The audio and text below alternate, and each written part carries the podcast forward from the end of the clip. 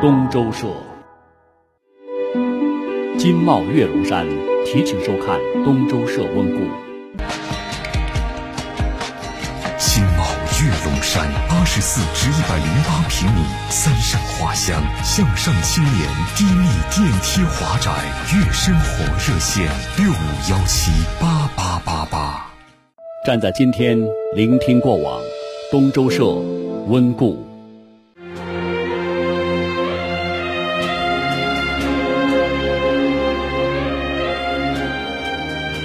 一一二七年的三月二十号，金太宗下诏废宋徽宗、宋钦宗为庶人，北宋王朝在这一天就灭亡了。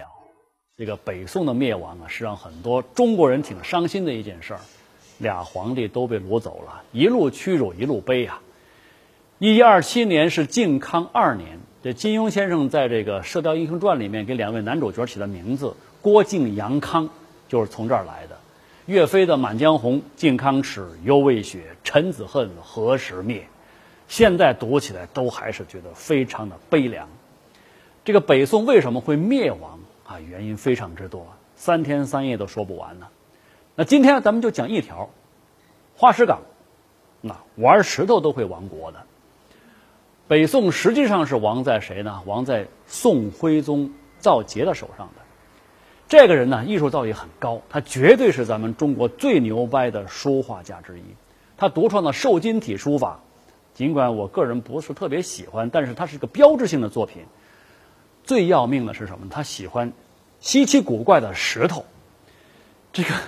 文人雅士都喜欢赏玩奇石哈，尽管我不是雅士，但是我还是到这个都江堰的河边上去捡这些石头来玩那如果说宋徽宗他只是一个文艺青年也就罢了，可他是皇帝啊，这就祸国殃民了。那当时啊，这个管成批运送的货物叫做钢，那为了让徽宗皇帝有足够多、足够好的石头玩各级官吏是不遗余力的。都用大批船只向京都送用花石，啊，然后呢，每十艘船编为一个缸，就称之为花石缸。这个花石缸前后二十多年运到京城的奇石有数十万块，其中最贵的一块石头，那不是这块啊，是它的运费，光运费就三十万贯钱，相当于多少呢？相当于那个时候一万户普通人一年的收入。这个宋徽宗呢？对这一批啊奇花异石是大为赞赏，进贡的人还得以回报是什么呢？加官进爵。所以皇帝这个他的个人爱好就变成了国家行为，而国家行为就是为达到目的而不惜一切代价。那有一年，这个宋徽宗进了一块巨石，太大了，然后送到京师之后进不了城门，怎么办呢？直接把城门给拆了。宋徽宗见了这块石头之后非常喜欢的，就用他那著名的瘦金体在上面写了几个大字。青云万泰奇峰，那还把一条金带也挂在上头去。最夸张的一次是在公元一一二三年，这一年离这个北宋亡国也就三四年的光景了。有人又在这个太湖啊弄了一块大石头，这有多大呢？据说要一百个人才能够把它合抱的过来，啊，所以花了九牛二虎之力送到京师之后，宋徽宗一高兴，立马给这些。啊，运船的船夫啊，搬运工啊，每人发了一个金碗，护送这块石头的这个地方小官，连升好几级，得了一个相当于现在我们说大军区司令官的这样的一个官职。最荒唐的是，连这块石头本身都给封为了一个这个一个侯爵的一个名字，叫什么叫盘固侯。这个石头倒是盘固了，可是江山已经开始不稳了。这时候，花石纲已经形成了一场蔓延全国的大灾难。各地官员为了讨好皇帝，到处去搜刮奇石，弄得是民不聊生。这故事太多了。你看，包括《水浒》里面那个方腊起义，起因就在这儿。而且那会儿的这个运船技术啊，是没法跟现在比。运那么大石头在江河里啊，闹出翻船的事儿数不胜数，不知道死了多少人，花费了多少冤枉钱。金山银山也经不住这么折腾啊。要说宋徽宗刚上台的时候，大宋还挺有的。那么他继位两年之后，宰相蔡京，啊，那也是大奸臣，就向他报了一个国库的盘，说国库里面还有五千多万两金银，足够皇帝你尽情的去 happy。可是花石岗加上这个宋徽宗的一大堆其他业余爱好，这一折腾下来，到了后来是个什么状况呢？公元一一二六年，金兵打到了家门口，那宋徽宗一看没辙了，给钱议和吧，反正咱们宋朝一直都这么干的，舍财免灾嘛。金兵那边就提了个条件，黄金五百万两，白银五千万两，再加上牛马啊、丝绸啊一大堆。宋徽宗说：“行啊，只要你别揍我，都答应，赶紧找钱去吧。”结果呢，大家把皇宫里面的、国库里面所有值钱的东西都拿出来了，能换钱的全换钱。最后一看，傻眼了，黄金只有三十万两，白银才八百万两，塞人牙缝都不够。所以小时候。这个长辈们经常跟我们说“玩物丧志，玩物丧志”啊，经常要讲这个艺术家皇帝玩石头的故事，弄得现在我们只能跟河里这种石头在一起玩，玩着鹅卵石之类的。但要我说，这人呐，啊，没点爱好不行，但是爱好过了头，他更不行。如果不能把控自己的欲望，就是石头也能把一个锦绣江山给砸没了。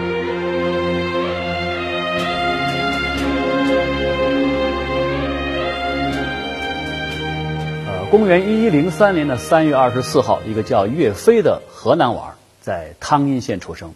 岳飞是咱们中国老百姓最熟悉、最喜爱的历史人物之一像，精忠报国啊，直捣黄龙啊、风波亭啊、还我河山等等这些哈，这些典故，如果你说你不知道，你都不好意思说你是中国人。这些故事，我想您至少在小时候在收音机里面是听过评书的《岳飞全传》，对吧？那今天是岳飞的生日。我呢，在这里想给您推荐一本书啊，李亚平先生的《帝国政界往事》，公元一一二七年大宋实录。那么，在这个书的最后啊，这个作者是用了将近五十页的篇幅，试图要说明一件事儿，就岳飞他为什么会功亏一篑，那怎么会落到一个冤死的结局呢？公元一一二七年，北宋靖康二年的三四月间，那当了一年多太上皇跟皇帝的。徽钦二宗，那成为了大金的俘虏。你看，国家首相已经被别人抓走了，所以北宋就此灭亡。这个历史上称之为靖康之耻。那么在这一年的年末呀，二十四岁的岳飞被宗泽老将军任命为东京留守司七品统制，这就相当于什么呢？就是在首都的军事委员会下面的一个团长。那么，公元一一三七年，也就是靖康之耻的十年之后。不满三十五岁的岳飞官拜太尉，手握着南宋超过了四分之一的军队啊，已经是一个宰相级的大员了。这种快速升迁，可以说都是跟岳飞跟他的这个岳家军，在枪林箭雨当中用无数次令人瞠目结舌的战斗成果换来的，完全是受之无愧。这个节点呢，应该是岳飞啊他仕途的一个巅峰，但是从此以后。因为一系列意外或者说是不意外的事件，岳飞跟现任的皇帝宋高宗赵构，他们原本良好的那种君臣关系，逐渐开始产生了隔阂、猜忌，甚至说是有些怨恨。哎，那你说这个岳飞战功赫赫啊，为大为大宋征服了那么多的失地，为什么还会失宠呢？关键在于岳将军可能做错了两件事儿。第一件事就是。干涉了皇位的继承问题。关于这个事儿呢，应该是发生在岳飞官拜太尉，他最得意的时候。有一次，他跟这个赵构聊天那本来俩聊的是非常投机的，结果不知道怎么回事，脑脑袋瓜一热哈，他就开始劝赵构说：“哎，早日把这个继承人呢给定下来。”这可是犯了自古以来的皇家大忌呀。其实呢，岳飞他的想法是很单纯的。因为这个徽钦二宗嘛，都还在金人那儿，咱们啊早点把这个继承人给定了，只有好处没有坏处。但是人家皇帝赵构可不这么想啊，他想，我才三十出头，你这会儿就让我考虑这个后事，那不是咒我死，让我早点死，还是什么呢？要不就是你岳飞啊，你想早早点知道是谁来接我的班儿，你好跟他一起合着伙来搞掉我，这让皇帝产生疑心了。这不好啊！这是一个，还有一件事就是，在赵构最喜欢岳飞的时候，曾经答应过他说，把另外两个大将的啊部队全部都交给你来保管，你来管理。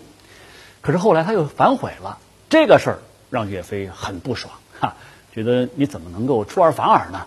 这一赌气连假都不请，就离岗回家了，罢工了。虽然后来还是呃有人把他给劝回来，但是皇帝赵构这心里可就记恨下来了。你这么不听话，我真要把这么多军队交给你，那我能放心吗？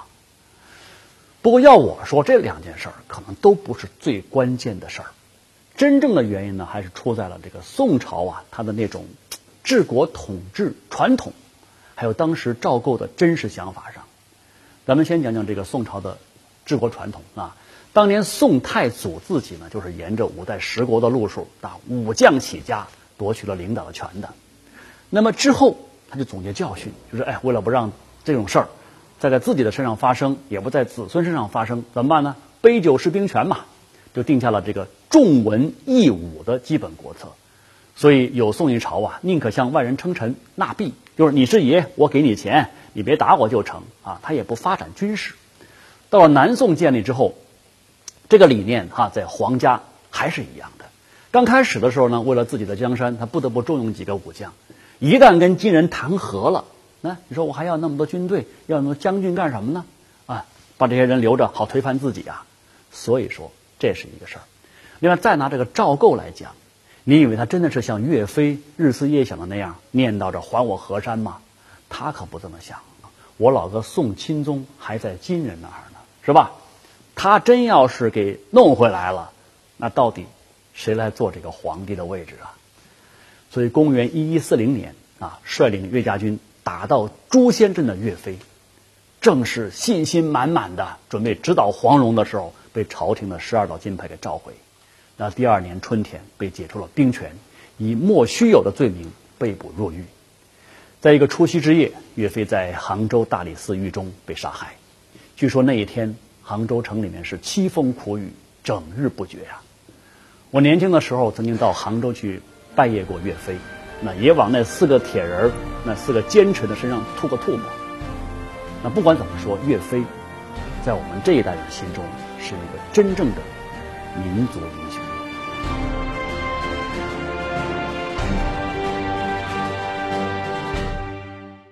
看了节目想吐槽怎么办？拿起你的手机，在微信通讯录里打开新的朋友，输入“东周社”三个字。关注我们，你就可以晒出你的看法，里面还有所有温故的节目，想看就看，想听就听。那遇上社里面发的福利，可别忘了试试手气哦。